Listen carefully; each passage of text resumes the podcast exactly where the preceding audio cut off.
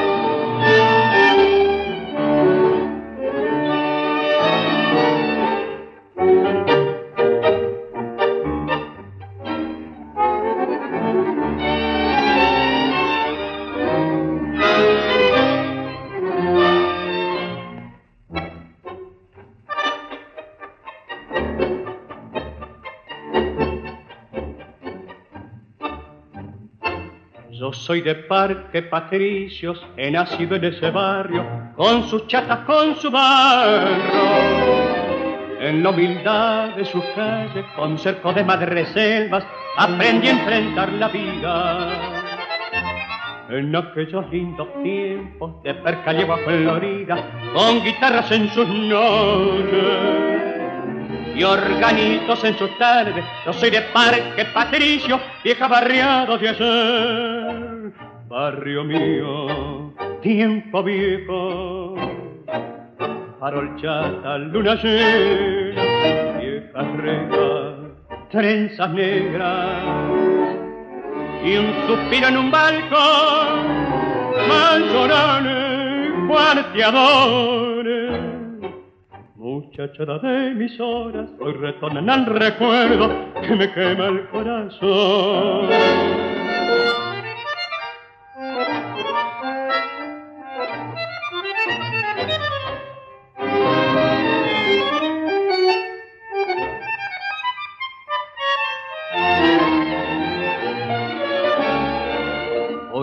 Todo ha cambiado en el barrio, caras nuevas, y yo estoy avejentado y nostalgias en el alma. Yo soy de Parque Patricios, evocación de mi hacer.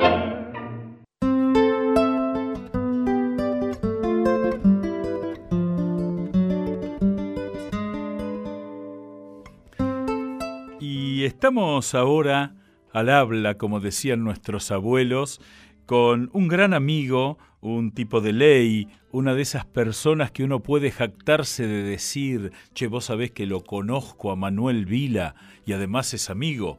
Así que quiero saludarlo a este gran hombre, a este gran porteño que es Manuel Vila. ¿Cómo te va, Manuel? ¿Qué tal, Eduardo? ¿Cómo estás vos? Pero qué bien, qué gusto charlar con vos. Vos sabés que este es un programa que desde Radio Nacional se convierte verdaderamente en la radio de todos, porque nos escuchan en Jujuy, nos escuchan en Misiones, nos escuchan en Entre Ríos, en Mendoza. También alguien nos ha escrito desde el sur, así que estamos muy contentos y para mí es muy importante poder contar la vida de un hombre como vos, que bueno, ya llevamos un largo tiempo de amigos, pero sobre todo como la idea del programa es mostrar cómo cada uno de nosotros desde lo suyo puede ayudar a construir el país, quiero compartir algo de tu vida. Vos naciste en Parque Patricios. Yo nací en Parque Patricios. Y en casa, no en la maternidad Sardá, que es lo característico del barrio. O sea, vino la partera directamente a casa, como se usaba todavía en aquel entonces. Pero che, tan viejo no sos.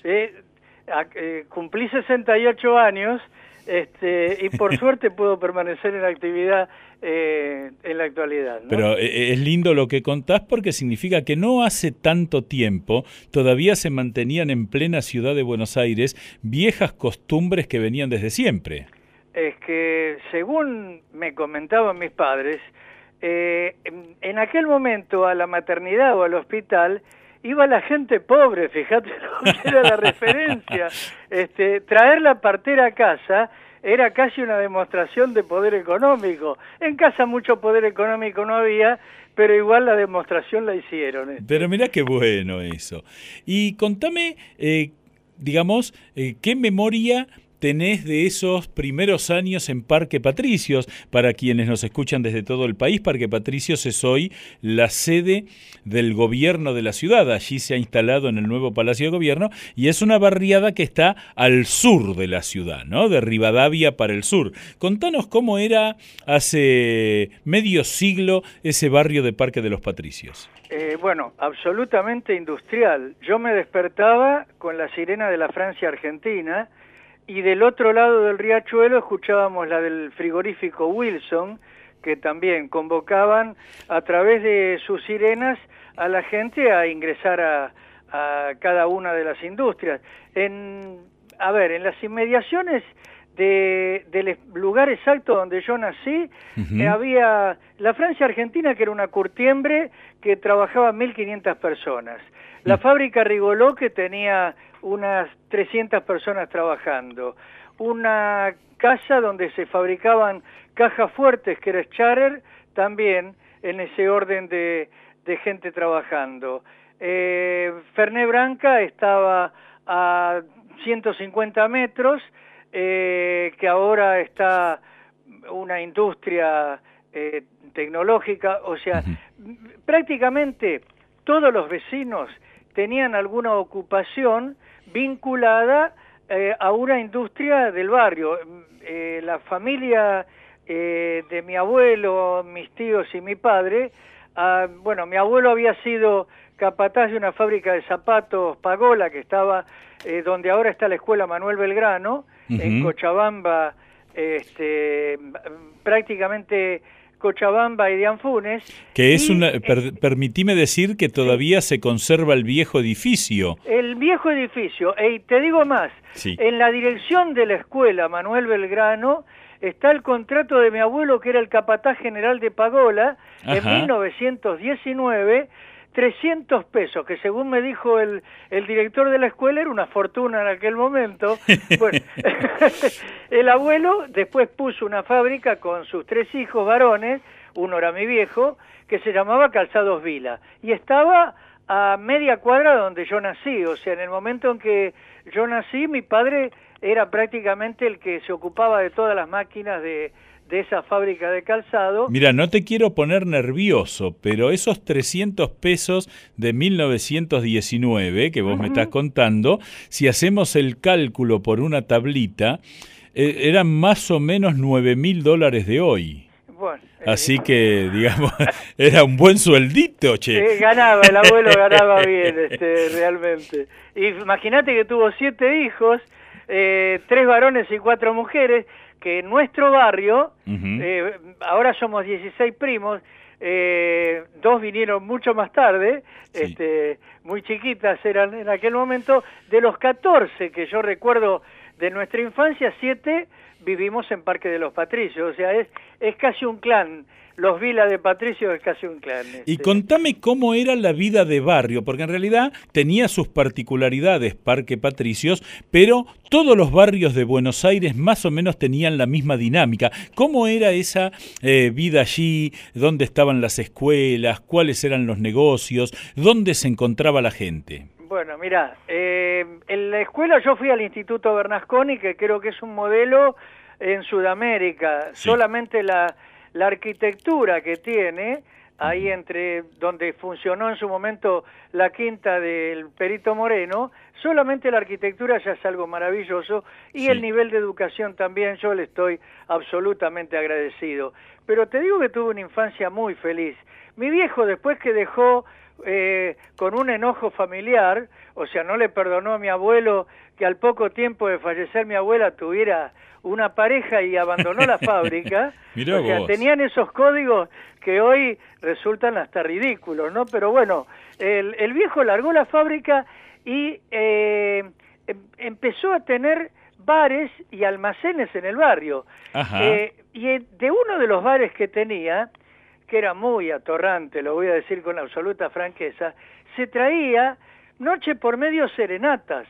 A la calle donde yo nací, que es la calle Arriola, tiene 3 cuadras. Imagínate que una serenata en la puerta de casa venían todos los vecinos, ¿no? Sí, sí. Pero relatos maravillosos, ¿no? Porque había un bandoneonista, yo te lo voy a contar porque la verdad, había un bandoneonista que tenía las orejas muy largas, ¿no? Ajá, mirá vos. Y entre los que venían acompañando a mi viejo, imagínate un bar a 3-4 cuadras de la quema, tenía personajes increíbles. Había uno que se llamaba Lamela de apellido, ¿no? El tipo había estado preso, era una cosa seria. Era un barrio, digamos, bien arrabalero. Bien arrabalero. Cuando uno habla de los orígenes del tango, los arquetipos están todos vinculados al Matadero de los Corrales, que era lo anterior al actual Parque de los Patricios. Pero te quiero contar cómo terminaban siempre estas serenatas. Lamela empezaba a decirle al bandoneonista, usted toca de oído, porque el tipo tenía las orejas muy largas. Bueno, terminaba siempre a las trompadas entre Lamela y el bandoneonista. Y la gente, como ya lo sabía, iba a ver el espectáculo. Para ver la pelea que la serenata, Eduardo. Era algo sensacional. Por supuesto que de día se compartía la puerta tomando mate. Yo vivía en una casa que tenía un departamento al fondo y toda la parte de adelante la teníamos nosotros con jardines. Después se construyó y eso quedó más compartido todavía. Pero me acuerdo que mi viejo con la gente del otro departamento tomaba mate en la puerta, sentados con sus sillas, sentado al revés. Mi viejo se sentaba con el respaldo de la silla sobre el pecho, como si estuviera manejando directamente. Che, y en y ese él, sí.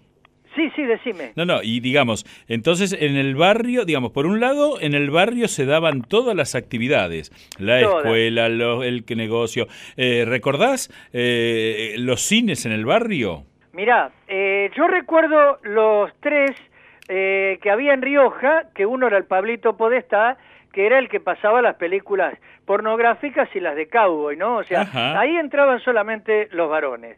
No, directamente cuando alguna chica quería ir, no la dejaban entrar los cuidadores. Después estaba el Patricios y el Rivas, que estaban en la 2ª cuadra de Rioja, ya apartándose del núcleo principal del barrio, que es Caseros y Rioja. Bueno, en realidad es La Rioja, pero nosotros siempre dijimos Rioja. Uh-huh. Que eran un poquitito más finos, digamos. Y el que era de lujo era el Urquiza, que es el que estamos tratando de recuperar hoy para actividades culturales en nuestro barrio, ¿no? Bien, y contame otra cuestión, ¿no? Vos, a partir de esa vivencia en el barrio, ¿cómo vas enfilando para tu tarea de ingeniero? Vos sos ingeniero civil, ¿no es cierto? Yo soy ingeniero civil. Bueno, ya alguna orientación Tuve el honor de ser abanderado del Bernasconi, que para mí, dentro de la escala educativa, a nivel primario está en los primeros niveles, y yo le agradezco muchísimo ese paso por el Bernasconi. Después di el ingreso al Nacional Buenos Aires, tuve el gusto de poder ingresar, y si bien el Nacional Buenos Aires, como depende de la universidad, tiene acceso, o por lo menos en aquel momento tenía acceso libre a todas las facultades, todavía tenía alguna duda. Uh-huh. En la primera instancia mi intención era seguir ingeniería, pero tenía dudas entre industrial o el nacional. Como entré al Nacional Buenos Aires, la otra inscripción que se había hecho en un industrial, no llegué a dar el examen. Perfecto. Y el Nacional Buenos Aires yo también es la otra etapa que agradezco, porque fue una formación que nos dio, tanto en el plano humanístico como en el técnico, una formación inigualable. Yo te digo sinceramente, los primeros años de la facultad los caminé directamente. Ahora, te voy a hacer una observación. En general, los alumnos del Nacional de Buenos Aires tienen fama de ser, por un lado, medio cajetillas y por otro, un poquito medio soberbios. No es tu caso, ¿cómo es eso? Mirá, yo era el único de la zona sur, en mi división ni hablar. Uh-huh. Y dentro de todos los que ingresamos en primer año, había un solo compañero, Tito Badillo. En esa época era de hombres el colegio. No, 2 años antes ya habían autorizado el ingreso de damas, y era... Bueno, yo no tuve esa suerte, porque 3 divisiones, eran 6 divisiones a la mañana y 6 a la tarde, uh-huh, de las cuales 3 eran mixtas, y después las de varones las fueron mezclando, pero la nuestra llegó hasta 6º año sin ningún tipo de mezcla. Éramos terribles. Vos sabés que en un momento, en 3º año, nos vienen a decir que tenemos el mejor promedio general de una división, de todo el colegio, pero éramos los peores en disciplina. O sea, yo no sé si hay una correlación entre una cosa y la otra, ¿no? Yo puedo decir que terminé con el 3er promedio, pero nunca pude ser celador, porque tuve 2 años matrícula observada por mi conducta. Eso sí, no falté nunca al Nacional Buenos Aires y no había faltado nunca al Instituto Bernasconi. Ahora, o sea, ahí... lo de Sarmiento, sí, me lo pusieron por esa razón de que no había faltado prácticamente. Ahora, te hago una pregunta porque tiene que ver con el tiempo. Al colegio se entraba por medio de un examen, era totalmente meritorio. Sí, señor. 60 puntos era el tope, con el cual se ingresaba, y 38 el mínimo, dado por la cantidad de vacantes que tenía, uh-huh, que eran 360 alumnos que podían entrar. Eran 30 por división, y eran 12 divisiones, con lo cual da un número exacto. Perfecto. De 360. Y justo el año que yo ingresé, el mínimo era 38, sí. Yo no fui a ningún... porque había institutos que te preparaban para el Nacional de Buenos Aires. Yo, como tenía, digamos, la intención casi más de ingresar al industrial que al nacional, me preparé solo. Y saqué 50,50. No me olvido más del puntaje, Eduardo. Y, digamos, ¿cómo era la adolescencia en el barrio? ¿Cómo era, digamos, estaba la gente que iba a misa?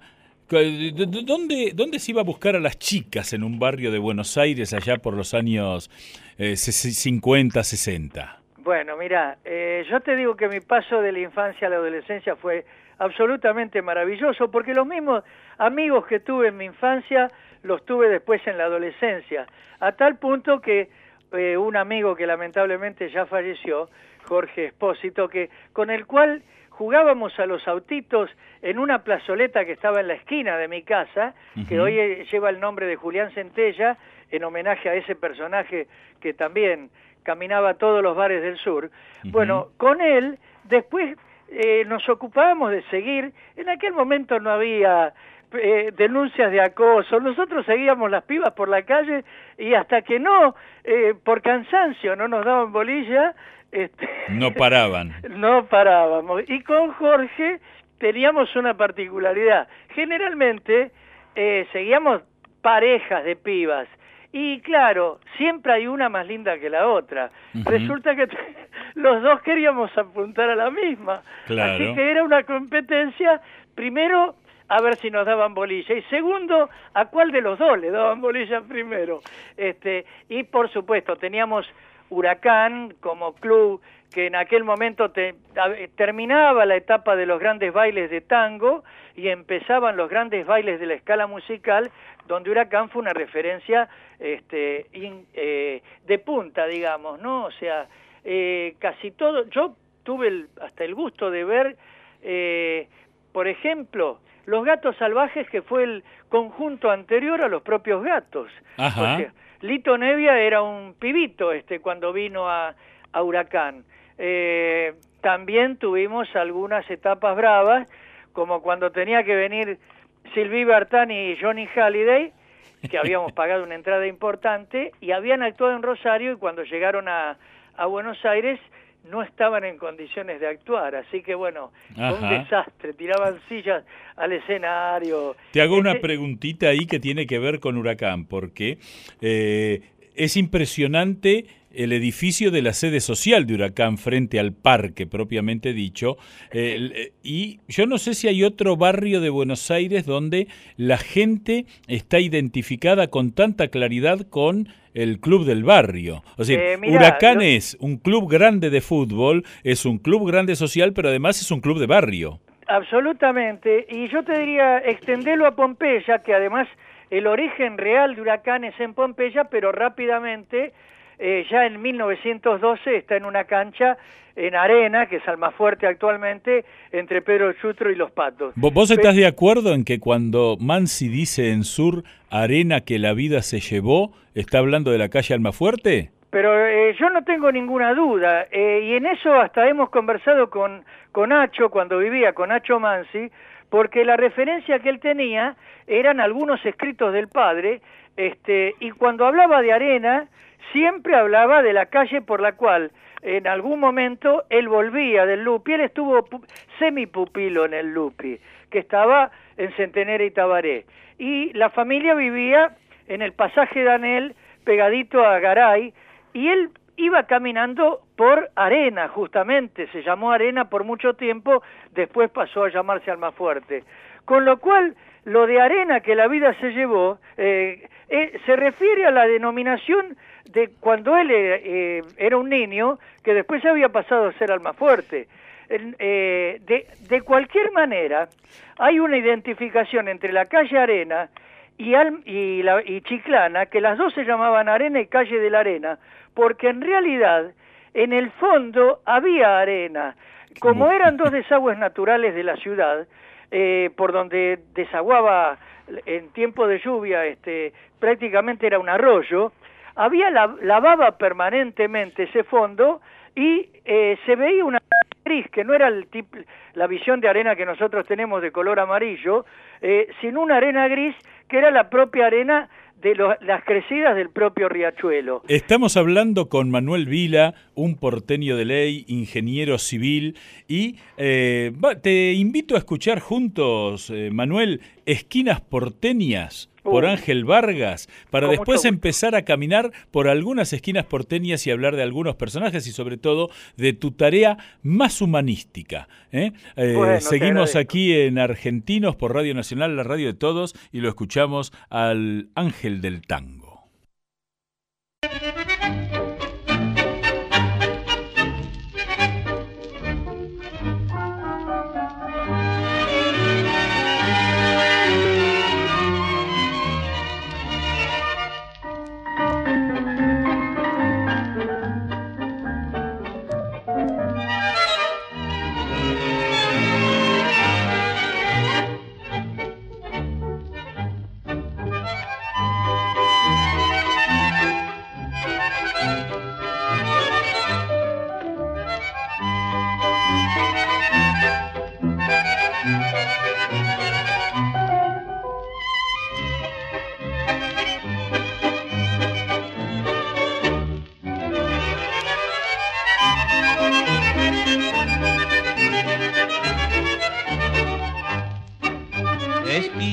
de barrio porteño te pintan los muros, la luna y el sol.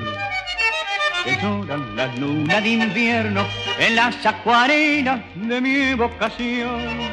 30 tardes conocen mi herida y 100 callecitas nos vieron pasar. Se cruzaron tu vida y mi vida, tomaste la senda que no vuelve más. Calles donde la vida mansa perdió las esperanzas, la pasión y la fe. Calles si sé que ya está muerta, golpeando en cada puerta, pa' que la buscaré. Callecitas sombreras de poesía, nos vino a unir un día felices los dos. Compañera, ya estoy en las estrellas, se fue la tarde aquella, camino de Dios.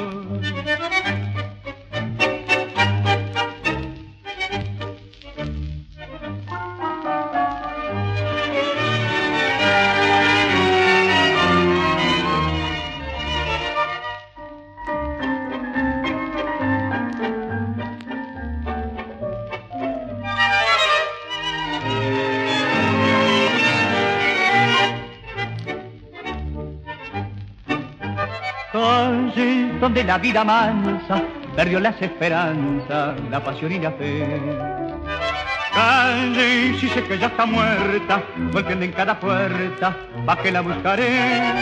Callecita, donde de poesía nos vino a unir un día felices los dos. Compañera, del sol las estrellas, después la tarde aquí, camino de Dios. Argentinos, con Eduardo Lázari, por Nacional, la radio de todos.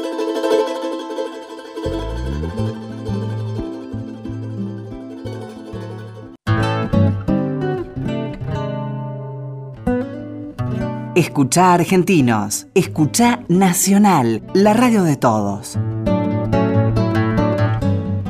Qué bueno seguir aquí en este domingo a la tarde en nuestro país, la Argentina haciendo argentinos, por Radio Nacional, la radio de todos, y seguimos charlando con nuestro amigo Manuel Vila.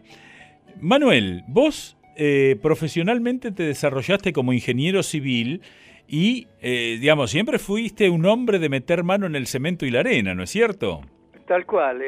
Durante mucho tiempo hice, aparte de cálculo de estructuras, obra, ahora continúo con la parte de cálculo de estructuras, pero bueno, ya me he tranquilizado un poco respecto a la presencia directa, si bien, bueno, cuando hay que hacer las fundaciones, generalmente los arquitectos o los profesionales que me piden la parte de estructura también me piden las visitas como para ir guiando un poco el armado en esos sectores. Bueno, pero ahí yo quiero destacar una obra muy importante que vos hiciste, que fue...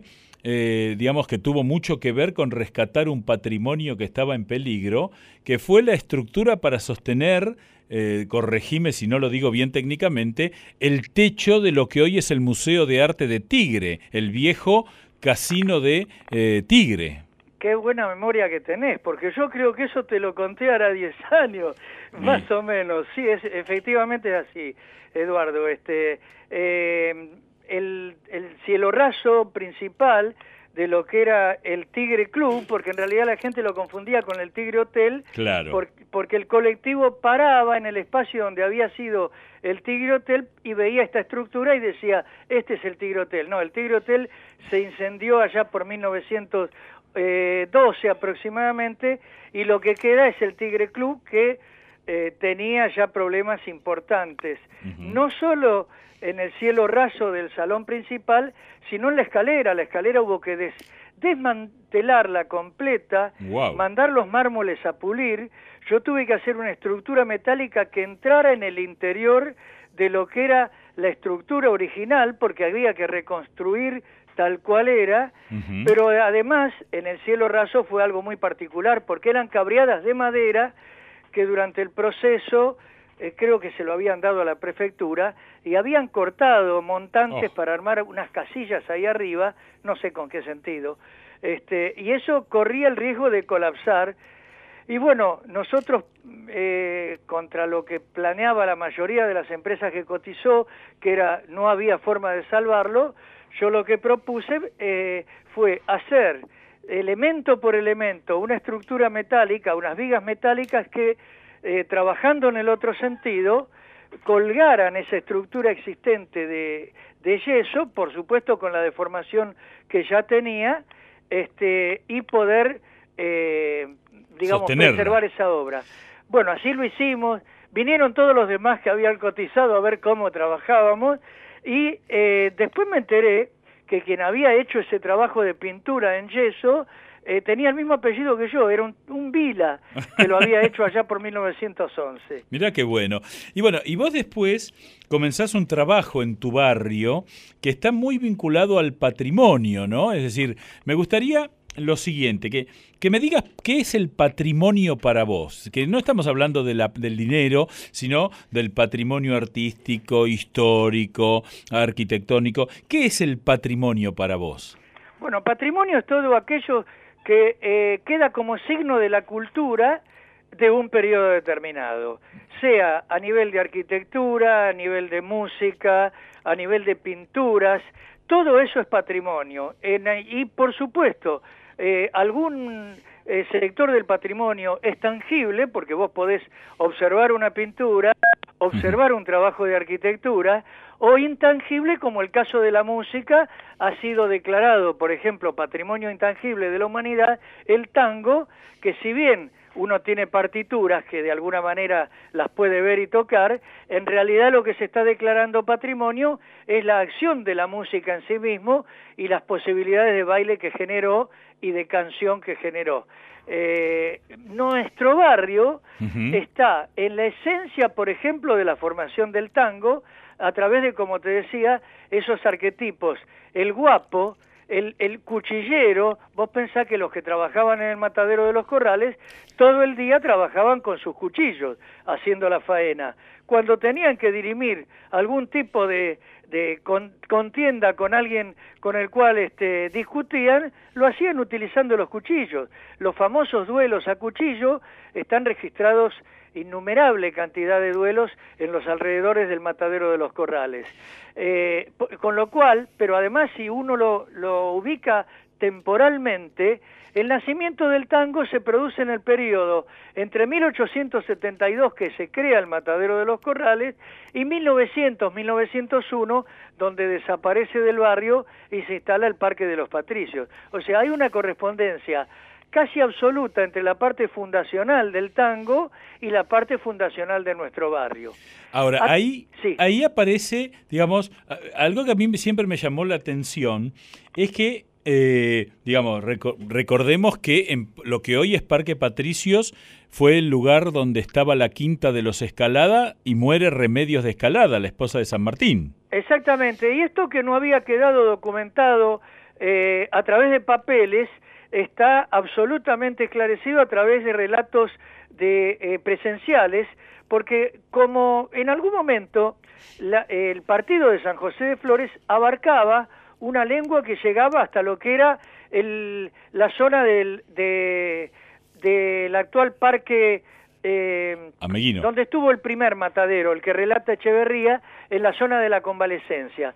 Entonces, como eso perteneció al partido de San José de Flores y ahí tenían la quinta, los Escalada en Monasterio y Caseros, pero después tuvieron propiedades cercanas al barrio de Flores. Ajá. Se había confundido un poco. Si todavía, vos sabés que la muerte de Remedios se había producido en el barrio de San José de Flores. Bueno, la familia de María, que son los descendientes directos y tuvieron testigos presenciales, aclaran que en realidad donde fallece Remedios es en la quinta que estaba frente a lo que era en aquel momento un terreno baldío que después pasó a ser el Cementerio del Sur, ¿no? También vivió y murió allí Tomás Espora. Tomás Espora vivió y falleció a 100 metros del lugar donde falleció Escalada. Vos sabés que son vidas que se cruzan absolutamente, porque Tomás Espora había nacido frente a la Plaza de Mayo.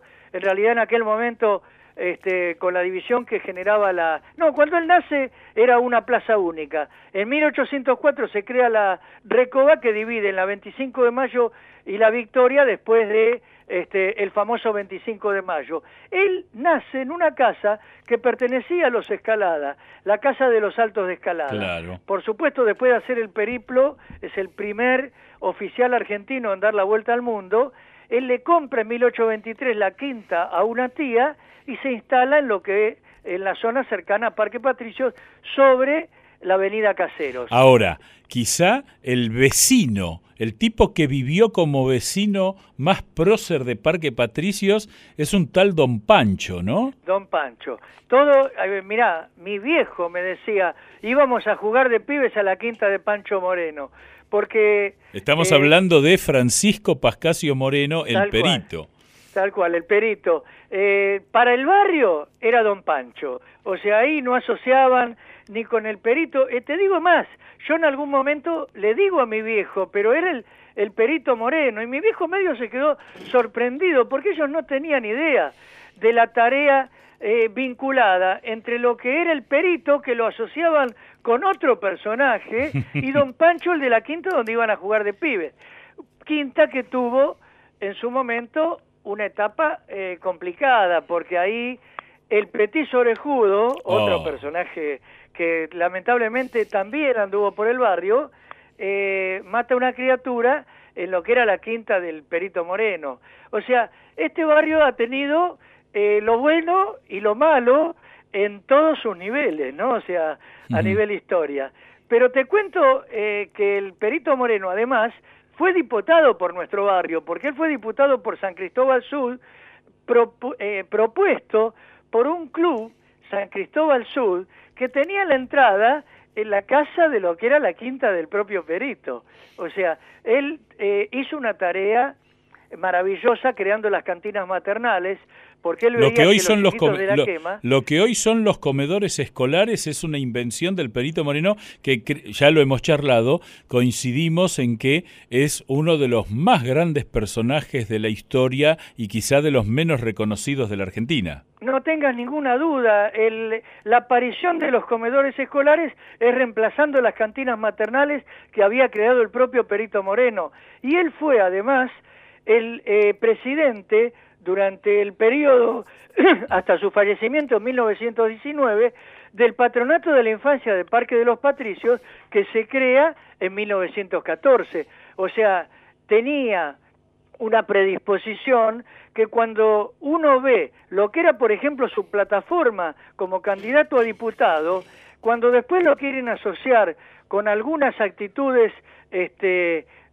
xenófoba o que realmente exponía en el Museo de La Plata a los aborígenes como si fueran animales, realmente es no conocer lo que fue la vida del propio Perito Moreno. Bueno, él salva prácticamente de una muerte inmediata a los caciques de Huenchos, a Inacayal, a Inacayal se lo lleva a trabajar con él, porque si no lo llevaban primero a Martín García y después hubiera tenido una muerte segura.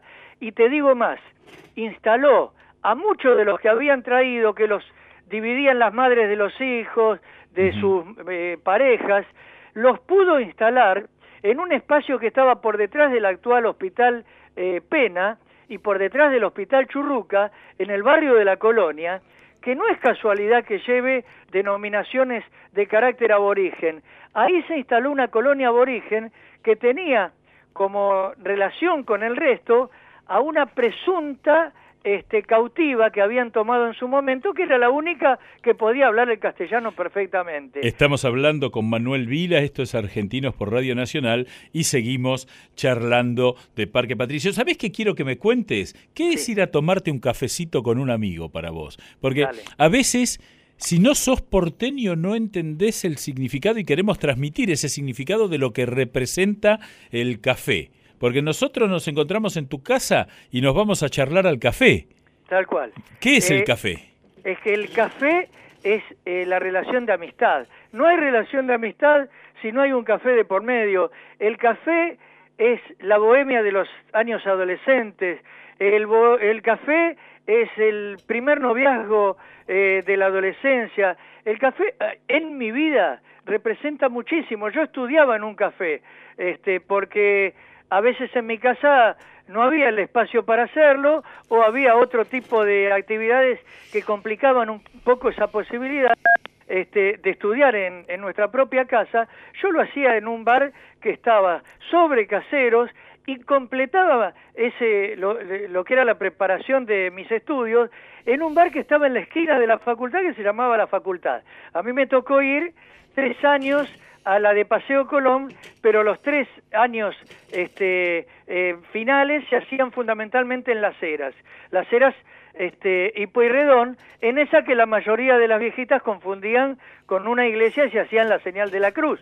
Esa que cuando caminamos nos persignamos. Exactamente. Y bueno, a mí el café me acompañó en muchísimas etapas de mi vida, a tal punto que hoy lo tengo casi prohibido, porque termina arruinándote el hígado, pero es un gran compañero para poder compartir con amistades, compartir con parejas, compartir aún en soledad, tener ese pequeño compañero que sirve de confidente en muchas etapas de la vida. Y te quiero hacer una pregunta que tiene que ver con una creación tuya, que es el Foro de la Memoria de Parque Patricios.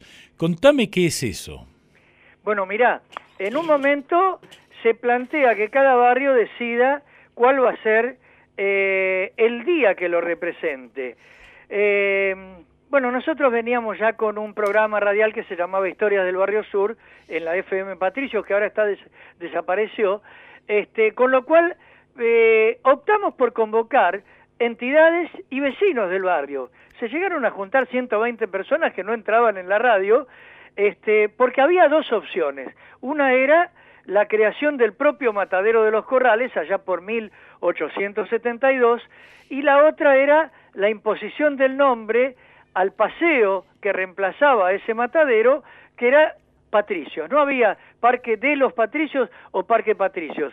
Si bien el plano de Carlos Tais, que se tomó como referencia, decía Parque Patricios. Bueno, la mayoría eligió ese 12 de septiembre, de 1902, que es cuando se impone el nombre en el Consejo Deliberante, y nosotros ahí nos dimos cuenta que nuestro trabajo de la radio, de hacer reportajes, de recrear la identidad del barrio, de ir juntando fotografías, con todo ese acompañamiento de amigos que habían llegado para el Día de la Identidad del Barrio, podía seguir mucho más allá que simplemente elegir un día para el barrio. Y lo entendimos como que se había creado un foro de la memoria barrial. Entonces, el nombre ya estaba puesto.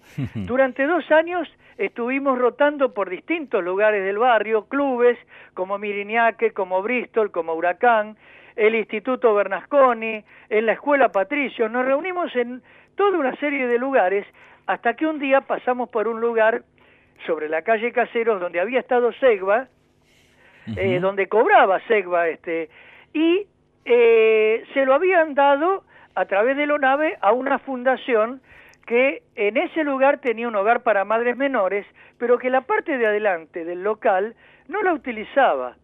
Bueno, nos animamos a hablar con quien estaba a cargo de la fundación, que era un cura, Monseñor Maggi, que tenía grado de obispo, pero no, él hacía una tarea absolutamente social, y nos dijo, bueno, me gusta lo que hacen, pero yo tengo que mantener el hogar que está atrás y varios lugares. Bueno, entonces mucha mística, como bien decía un cura amigo, mística bien, pero también mástica. No, y fue muy claro, Eduardo, fue muy claro.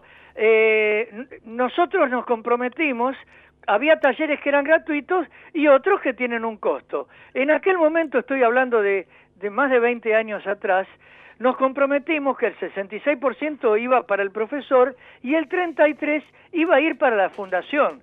Eso hacía que el foro no le quedara un centavo, con lo cual la contabilidad la teníamos que pagar de nuestro bolsillo. Esto que se habló con el padre, nunca se firmó nada, el padre falleció, pero hoy seguimos cumpliendo al pie de la letra y la fundación, de la que hoy tengo el honor de ser el tesorero, cumple al pie de la letra con el foro. Jamás hubo una discusión entre quienes representaban al foro y quienes representaban a la fundación, y siempre cumplimos de las dos partes con lo que habíamos comprometido. Charlar con vos, Manuel, es siempre un enorme placer. Quiero darte las gracias por habernos dispensado todo este tiempo. Ya en la cercanía quiero desearte una muy feliz fiesta y un muy buen año para el año próximo. Así que esto se escucha en todos lados, por eso esta charla con Manuel Vila, este porteño ilustre, es, espero, para todos un gran motivo de alegría. Manuel, un gran abrazo y nos encontramos para brindar pronto. Lo mismo para vos, Eduardo, y para la gente que te escucha y para todas tus mujeres, que vos sabés que yo siempre te mando un gran saludo para ellas. Muchas gracias. Vamos a escuchar, si te parece, de un nacido en Parque Patricios, un tal Sandro, no sé si lo ubicás. Pero me parece bárbaro. Por ese palpitar. Chau. Chau, chau.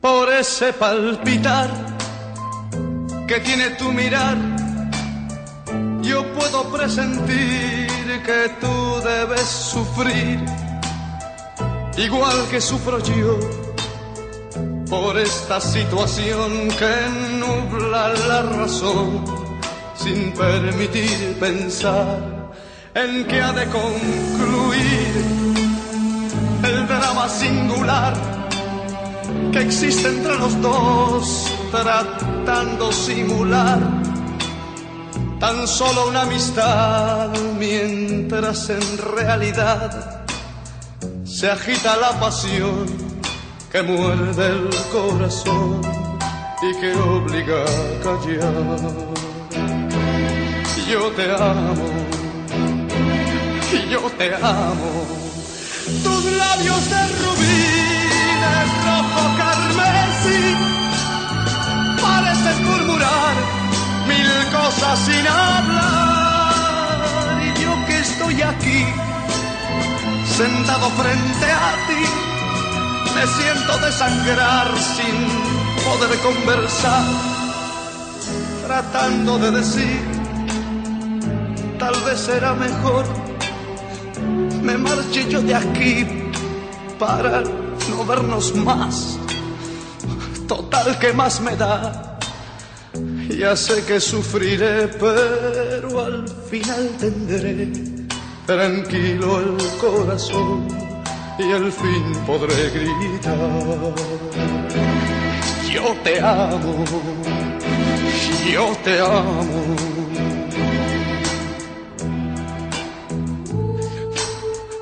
Yo te amo por sobre todas las cosas del mundo. Tus labios de rubí, de rojo carmesí, parecen murmurar mil cosas sin hablar, y yo que estoy aquí, sentado frente a ti, me siento desangrar sin poder conversar, tratando de decir, tal vez será mejor, me marché yo de aquí para no vernos más, total que más medallas sé que sufriré, pero al final tendré tranquilo el corazón y al fin podré gritar. Yo te amo, yo te amo, yo te amo.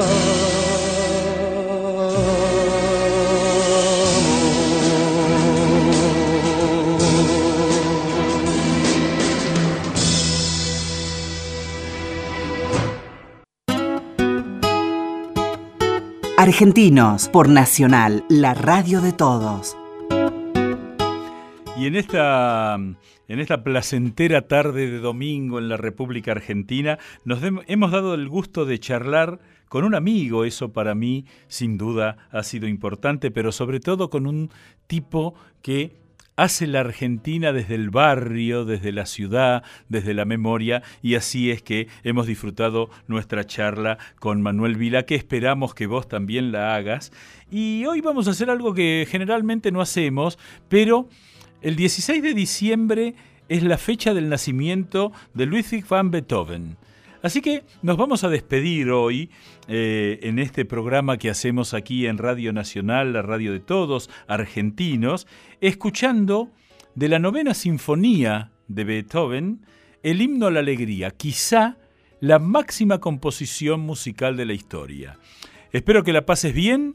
Nos encontramos el próximo domingo, ya en las vísperas navideñas, para seguir haciendo argentinos, que es una forma, creemos, de ayudar a construir el país. Por Radio Nacional, la radio de todos, los domingos a las 2, aquí estamos. ¡Chau!